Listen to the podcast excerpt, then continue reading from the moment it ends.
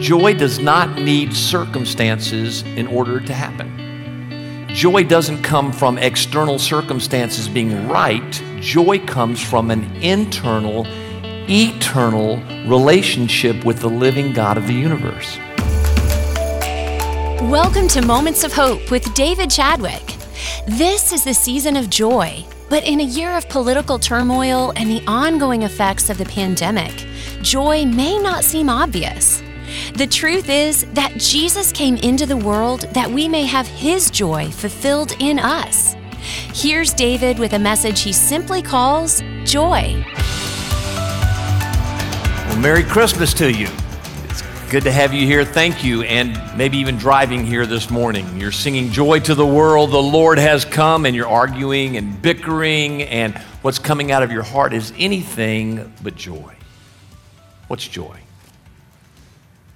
It's written on our little bulbs that we hang on the trees. What is joy? Written on doorposts. What is joy?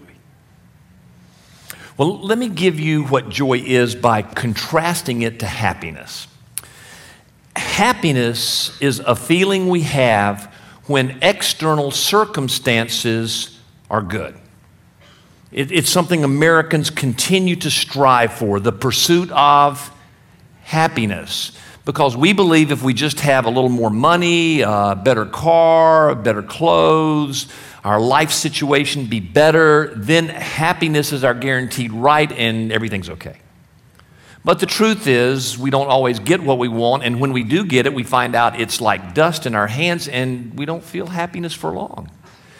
Happiness demands circumstances. It comes from the Old English word hap, which means circumstances. Happiness, happenstance, same root, uh, word rootage. Joy is completely different. Joy does not need circumstances in order to happen. Joy doesn't come from external circumstances being right. Joy comes from an internal, eternal relationship with the living God of the universe. And when we have that relationship, we know, first of all, that God is good. We know He's in control of everything. We know He loves us, and we know in the promise of the Scripture, in this relationship, He's working all things together for good for those who love Him and are called according to His purpose. So, in that relationship, then joy is the natural byproduct of that relationship. I've teased with you before, but if you plant an orange tree, what should you expect on that tree? What fruit? Oh, you're good. Oranges. Great. Way to go. Same is true for bananas or whatever. Whatever you plant should come out of it. Well, if your root in your heart is in Christ, the natural result of that should be His fruit. And one of the fruit that comes from Him is joy. Some of you may know the fruit of the Holy Spirit. Galatians 5:22 is love, joy, peace, patience. I mean, it's the natural result of being in Christ. Has nothing to do with circumstances. It has everything to do with a relationship with the God of this universe through Jesus Christ. In fact, I would suggest to you today that joy is the birthright of every believer in Jesus. It is the birthright of anyone who's been born again by the Holy Spirit in Christ. If you don't believe that, listen to some of these promises from Jesus and two of his followers who wrote most of the New Testament, Peter and Paul. Listen to Jesus, John 15, 11. These things I have spoken to you that my, what folks? Joy may be in you and that your joy may be partial. What folks? Full. Jesus wants to place his full joy in us. John 16, 24. Truly, truly, I say to you, whatever you ask of the Father in my name, he will give it to you. Until now, you have asked nothing in my name. Ask, and you will receive that your joy may be full. Asking in Jesus' name means in that relationship with Him, trusting Him that He's good, He's love, He's in control, He's working all things together for good. Asking in His name gives answered prayer. And folks, there's nothing that will increase greater joy in your life than answered prayer in His name, in that relationship. John 17, 13, Jesus said, But now I'm coming to you, and these things I speak in the world, that they may have my joy fulfilled in themselves. Jesus wants to give us all his joy that he had in his perfect relationship with the Father to us, a fullness of joy. Peter, writing to the persecuted church of his day, where Christians were regularly being arrested, persecuted, tortured, and killed, he wrote these words to encourage them 1 Peter 1 8. Though you have not seen him, you love him. Now, some of you may have had an apparition of Jesus. I'm envious of you if you have, but most of us have never seen him, yet we still love him. Though you do not see him, you believe in him and rejoice with joy that is inexpressible and filled with glory. Though we've not seen him, we love him. We're in a relationship with him. We know he loves us. He's in control. He's working all things together for good. Joy inexpressible should be the natural byproduct of that relationship, Peter said. Unexplainable joy, inexpressible joy. And then, of course, Paul, who wrote two thirds of the New Testament, said this Rejoice, read it with me. Rejoice in the Lord always. Again, I say rejoice. looked up the word always in the dictionary. It means uh, it means always, of course, rejoice in the Lord always. And like any good teacher who repeats himself, again I tell you, rejoice, have joy. Now listen, when Paul wrote these words in Philippians 4 4, he is chained to a wall in a Roman prison, or he's chained to a Roman guard in a prison. Either way, he's a prisoner. Moreover, most scholars believe that where Paul was being imprisoned, running at his feet was basically Roman sewage. As Paul wrote these words, he was chained in a prison with excretion and urine running at his feet. And yet, regardless of his circumstances, he cried out, Rejoice in the Lord. Rejoice in the relationship you have with the Lord. He's in you, you're in him. Rejoice in the Lord. Again, let me tell you, rejoice. Joy has nothing to do with circumstances persecution, prison, excretion, or urine. Joy has everything to do with an eternal, internal relationship with God through Christ, the natural fruit of which is joy. Do you have that joy today? Or are your circumstances causing you to bicker and cut down and hurt other people, like the drama said? Joy. Let me give you some enemies of joy, things that strangle joy. First of all, unbelief. If you are going to have faith, folks, your faith is rooted in the character of God. Every ounce of faith is rooted in the character of God. You first of all have to believe that God is good, that God's in control, that God is love, and God is working everything together for good. He is good, He's love, He's in control, and He's working everything together in your life for good. And if you believe God is evil, God doesn't love you, and chaos exists in this world and everything's out of control, you will have unbelief, and unbelief strangles joy. The second enemy is trials. Romans 5, verses 3 through 5 says this Not only that, but we rejoice, we have joy in our sufferings. Another word for sufferings in the Greek is trials. Same word. Sufferings are trials. Knowing that suffering produces endurance, and endurance produces character, and character produces hope, and hope does not put us to shame because God's love has been poured into our hearts through the Holy Spirit who has been given to us. Now, is Paul a masochist? He says, Have joy in the midst of suffering, have joy in the midst of your trials. But don't miss it.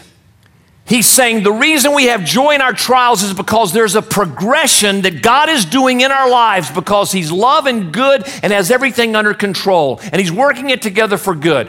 We rejoice in our trials because the next step is it produces endurance.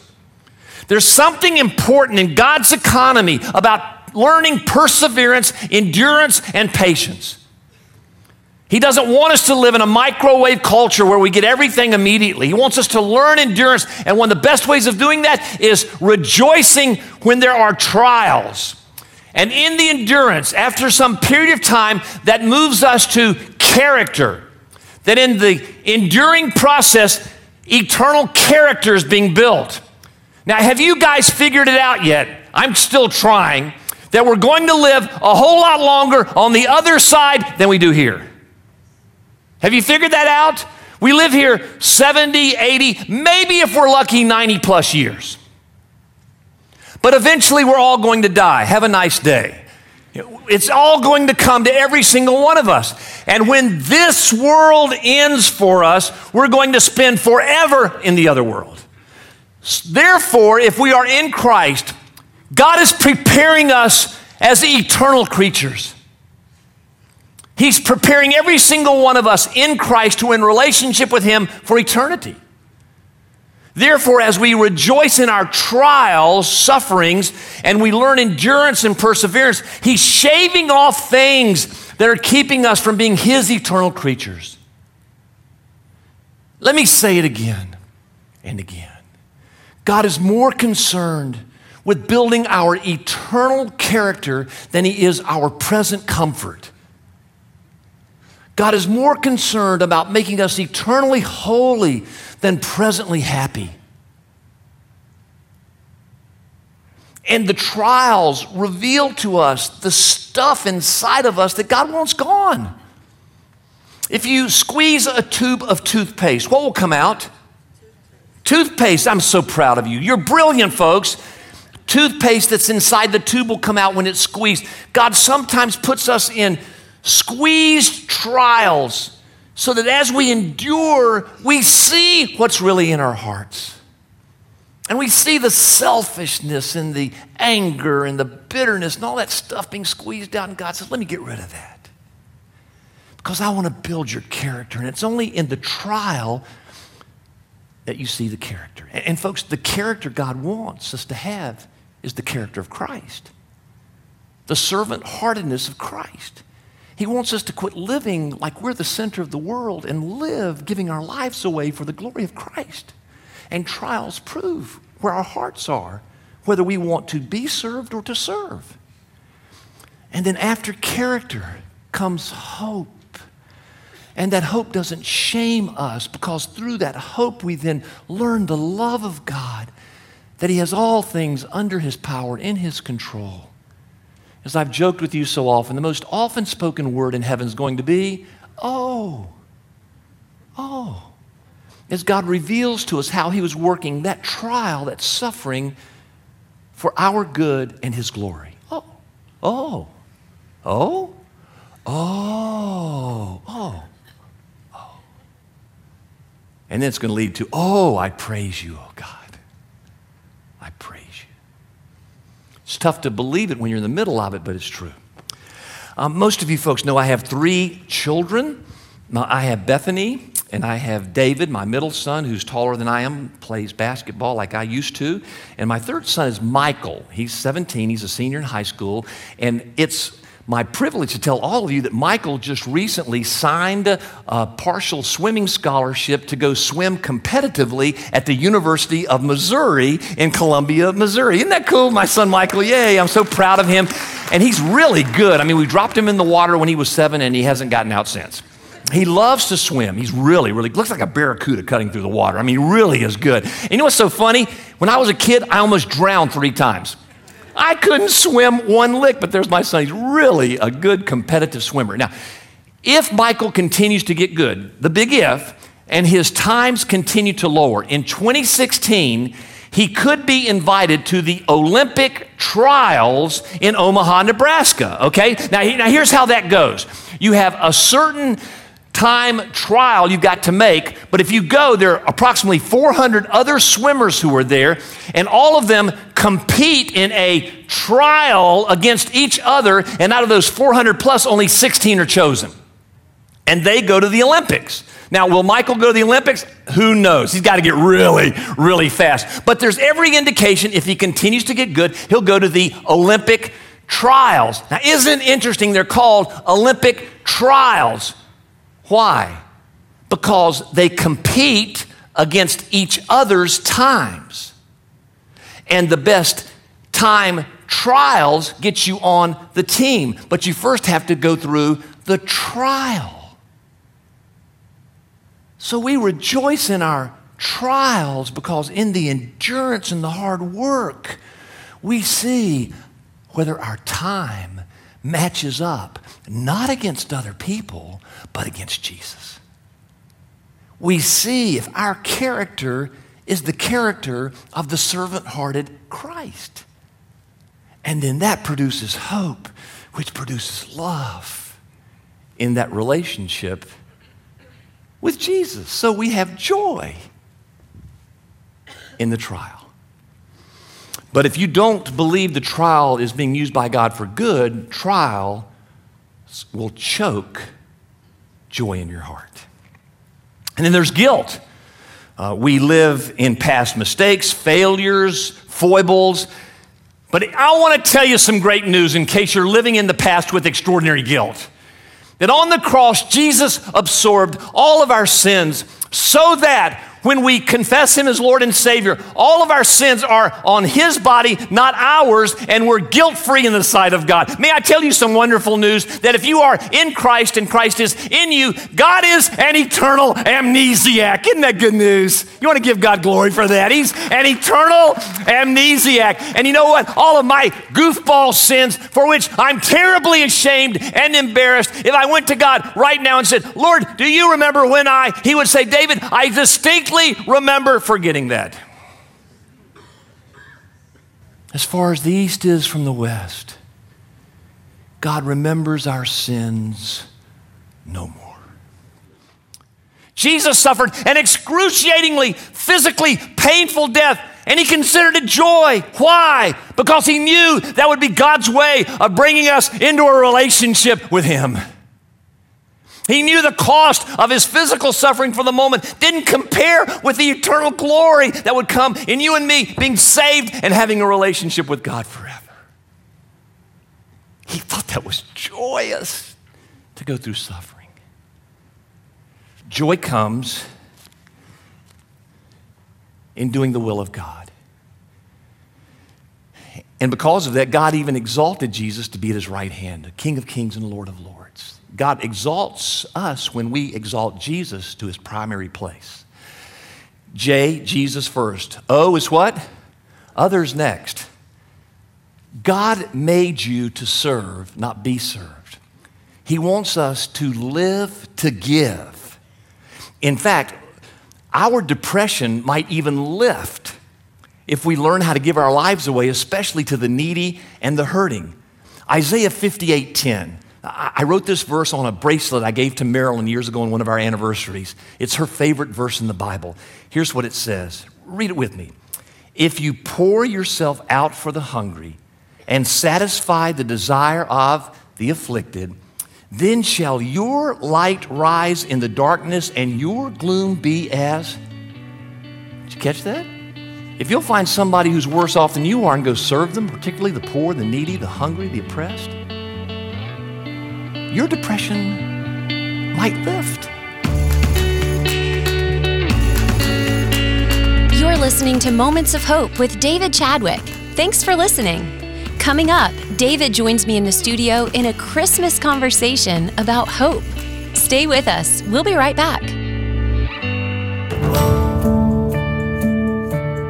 Hi, I'm Tony Marciano, President and CEO of Charlotte Rescue Mission. Let me ask you a question. What do you do when you stand at the intersection of homelessness and addiction? Let me put you in that person's shoes for just a second.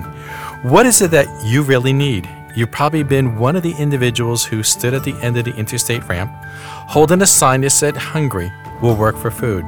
But you never used the money for food. You bought booze and drugs with it. And most likely, you hate your life.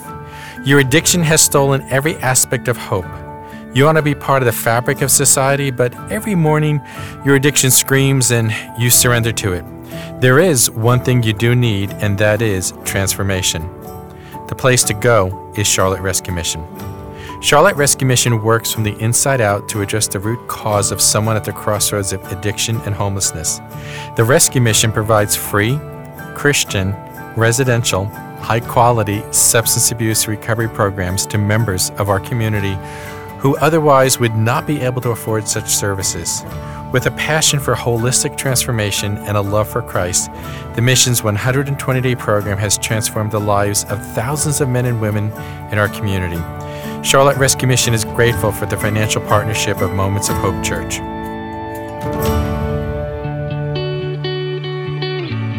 Jen Houston. Thanks for listening today. Joining me in the studio is our pastor, David Chadwick. David, thank you so much for being with us today. Hello, Jen. It's great to be with you as well. Well, I know the word hope is a major part of who you are as a person and your ministry, but it has a special meaning this time of year. Yeah, it really does. The word hope, uh, we see it hung on our Christmas trees, written on an ornament, or as a word that we place on our mantles. Uh, sometimes, even in a secularized city, they'll put the word hope up during mm-hmm. Christmas time period. And I think it's because whenever we think of Jesus, we should think of hope. And, and the reason for that is because during what's called the intertestamental time period between Malachi and Matthew, God had spoken through his prophets in the Old Testament over and over again. Then there was silence. There was no prophetic word until finally Gabriel, the angel, appears to Mary and says, I'm going to give you this child created by my power in your womb, and this child's name will be Jesus, which means Savior, for he will save God's people from their sins. So finally, God speaks again. But during that 400 years of silence, all the people had was was a promise. Hmm. They had hope in their hearts that God would still come and speak to them. Well, God not only came and spoke to them with words through the angel Gabriel, but he is Jesus, the Logos, as John 1 calls him. That word means the word in Greek, it means concept or logic. It is the thought of God regarding what he wanted human beings to be in flesh. Hmm. And so God put on human flesh. He took on a tent, if you will, and moved from heaven to this earth. Um, one translation has it this way that Jesus moved into the neighborhood. Hmm. God moved into the neighborhood. God put on human flesh and moved into the neighborhood to fulfill the hope that people had in their hearts that God would still speak to them again. So not only did he speak to them through the angel, he also became one of them in human flesh so that they could see the concept, logic of God in human flesh to be able to understand his character, hope. Eh, Jen, we can't live a day without it, and that's why Christmas time should be filled with hope. God does answer his promises, even in silence as we wait, he still will come through for us. Well, this is producing hope in me, and really in the times that we're living in, we can also find hope in, in God fulfilling the promise of sending Jesus, but he's coming back, and we are in another waiting period. And, and we should take hope from Mary and Elizabeth and, and look back at the forerunners to take hope now. You've made a great point, Jen. Uh, we in church world have what's called the Advent season, and it's the four weeks of Christmas leading up to Christmas Day. Advent means beginning. So God came in the beginning of his salvation message through Jesus. But there's also something Christians believe in, and that's the second advent, and that's the second coming of Jesus. He came once as our Savior in love. He'll come again, though, as the judge of the world to make all things right and restore this world to its original intent.